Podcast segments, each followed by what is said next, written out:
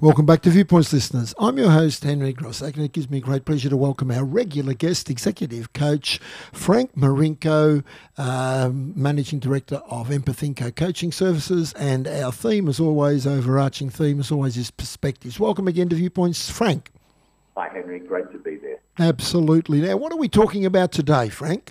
Henry, we're talking about the ego. Uh, you know how it's the one thing that people don't quite understand, but if they got to understand, would make life a whole lot easier. Yes. So, um, if we look back, and the, the question usually is, well, where does ego get formed? Where does that story about me get formed? And it goes right back to, first of all, you know, it starts off with the culture that we're immersed in and then usually our parents, and then often school has a lot to do with it, and then religion has a lot to do with it. And then um, we have peer groups that end up having a lot to do with it. So in the end, we have this story that people create that is about the self, about me. Mm-hmm. And often that story is associated with um, a lot of negativity. Uh, so, you know, when um, you grew up as a child, there were cultural norms and cultural behaviours that came with it, and you didn't actually get to choose them, uh, they were imposed on you. But then, as you find you're in a multicultural uh, country, a lot of those imposed norms no longer work, but you're stuck with um, I do, if I do them, I'm good, and if I don't do them, I'm bad. So when we work with a lot of individuals in coaching and look at what stops them from being really satisfied with what they've achieved, we notice that ego gets in the way. Mm. And, and so, how do we deal with that challenge, Frank? You know, the big thing, Henry, is always being able to understand and observe what we're dealing with because the automaticity at times of this fast pace and people got to get things done and so little time to do it that we get caught up in that and we reduce our ability to actually observe what's going on here. Um, because often we'll find out that ego is really, really tied up in a number of things. It's, you know, our possessions. Um, mm-hmm. We all know someone who wants to have the best car in the streets because they believe that if they've got that fabulous car, it shows that I'm richer than everyone and I drive a big car and then I associate my car with my work.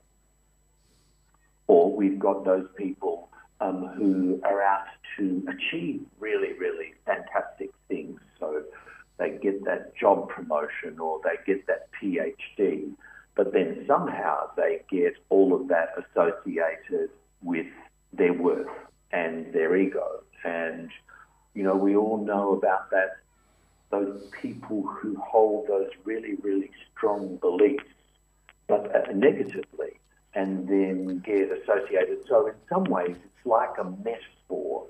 An ego is like a metaphor of a shopping cart. Mm. So e- you can. Ego's yeah, not all bad, though, is it?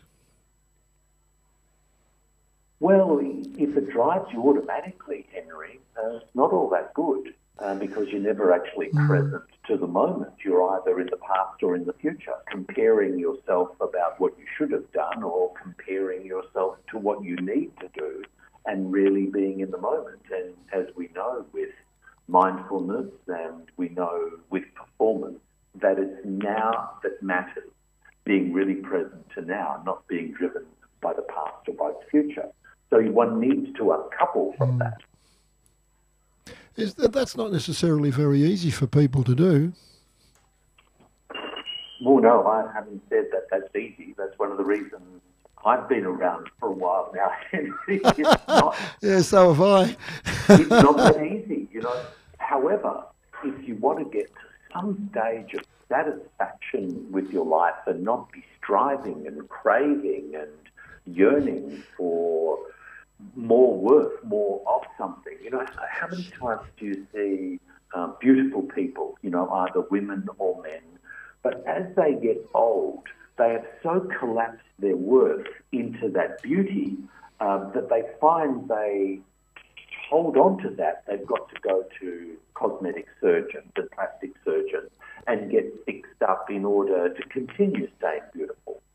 Um, or the person that buys that fabulous new Mercedes Benz and again he's collapsed his worth into his car and then finds out someone up the street just got a bigger one.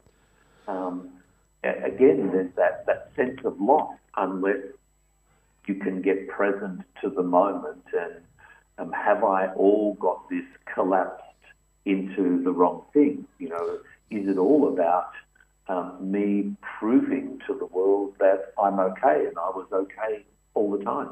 So being present to the moment means, um, in terms of what I focus on, uh, how does that differ from um, the sort of uh, goals we chase when we we aspire to other sorts of things? What being present to the moment means? What do you focus on? I guess is the question.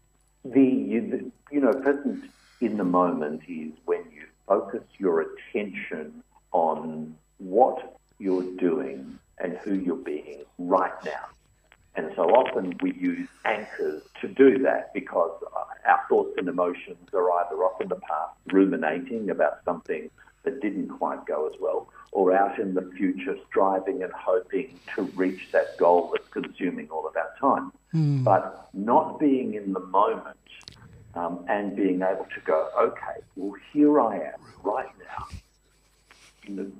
Whatever it is, AM this Friday morning, and I now need to be in action to take um, a deliberate action to do something that's going to impact the future, not be completely caught up with it, but be right in the moment. So, whether it's have a conversation with someone that's going to cause actions to be taken, but really being clear of where I am, what I'm doing right now, and having your deliberate attention on that rather than being all over the place.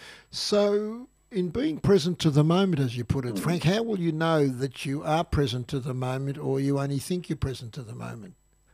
Well, the moment that you are having thoughts, Henry, you're no longer present to the moment. You're engaging with the thoughts. So, uh, the way to realize that if I've got thoughts going on, I'm not actually present to the moment because present to the moment when you're anchoring with your breath is being right back to here I am in my body, in my breath, and I'm about to do this. So it's actually being able to catch yourself mm. and start observing the thoughts rather than being those thoughts or emotions. So really, you suspend everything external from your thoughts and from what you're doing, and you're you're actually feeling your existence at the moment. Existentially, absolutely. You know, mm. in the moment, there is nowhere else for you other than the breath in and the breath out, uh, existing and sitting wherever you are and being completely present to what's going on in your body. Good point. Frank, as always, time gets away from us. It's a great starter to a longer conversation. If people want to take this up further with you or contact you, how would they do that? Go to the website www.empathinko.com. There's a contact us section, and we'll normally get back to you within 24 to 48 hours. Absolutely. And in the meantime, I'll take a deep, long breath. Thanks, Henry. Bye. Bye.